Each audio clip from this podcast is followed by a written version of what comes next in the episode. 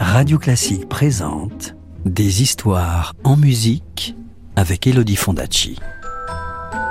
Des histoires, des histoires, des histoires.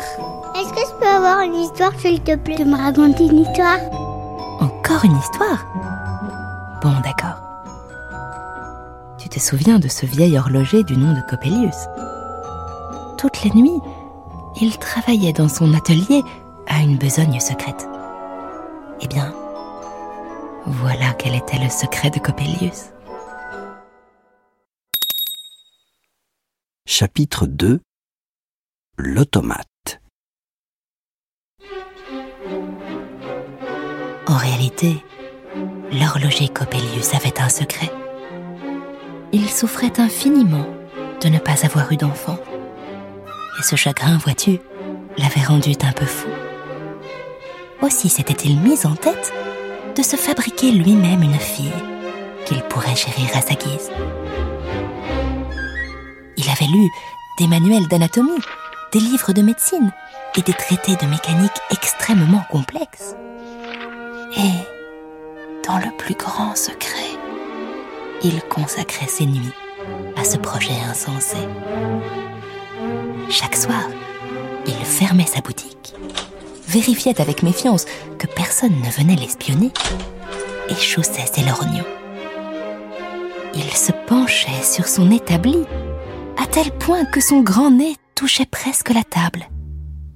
Et, dans la lueur vacillante des bougies, il sciait, rabotait, débitait, découpait jusqu'à ce que le soleil se lève.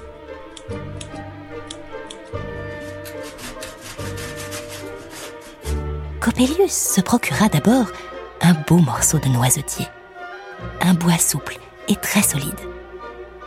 Et patiemment, il sculpta un squelette de jeune fille.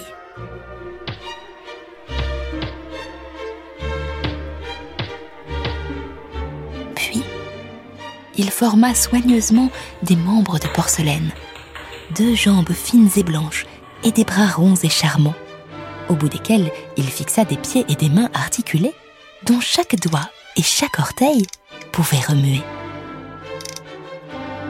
Avec de la cire, il confectionna le plus joli visage qui soit, et modela un petit nez retroussé et d'admirables petites oreilles roses, délicates comme des coquillages, qu'il fixa de chaque côté du crâne. À l'aide d'une grosse aiguille, il cousit patiemment sur la tête de l'automate des cheveux de soie qu'il noua avec un ruban de velours. Avec un fin pinceau, il peignit avec application une bouche adorable, des lèvres entr'ouvertes en un doux sourire et des dents parfaites comme des perles. Et pour les yeux, tu sais ce que fit Coppelius Eh bien, pour les yeux, il tailla deux diamants qui lui venaient de sa mère, si bien qu'au moindre rayon de soleil, on avait l'impression que les yeux de la poupée s'animaient et qu'une lueur de joie dansait dans son regard.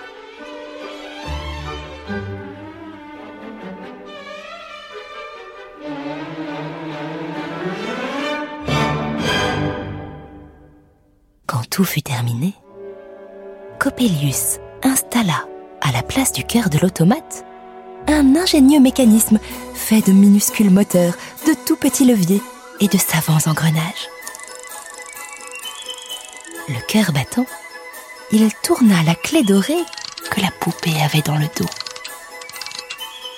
On entendit un craquement et la jeune fille de bois se redressa, dodelina de la tête, tourna les yeux à droite, à gauche, et, fixant le vieil horloger, articula pas, pas.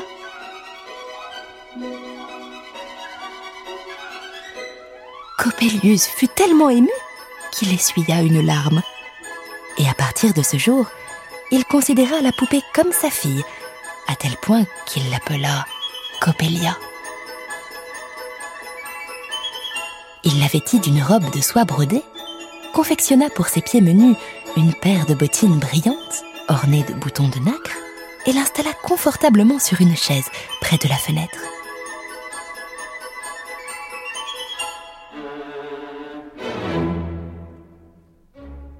Et chaque jour, après sa journée de travail, il venait s'installer dans le salon.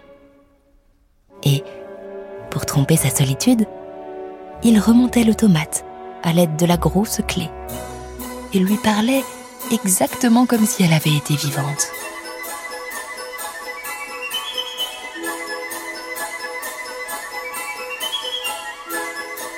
Et les dîners du vieux Coppelius étaient un peu moins tristes.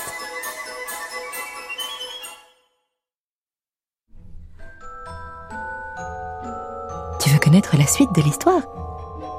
Je te la raconterai plus tard, c'est promis. À bientôt. C'était Coppelia, une histoire écrite et racontée par Elodie Fondacci sur la musique de Léo Delibes. Retrouvez la suite du conte en podcast sur radioclassique.fr. Radio Classique, des histoires en musique.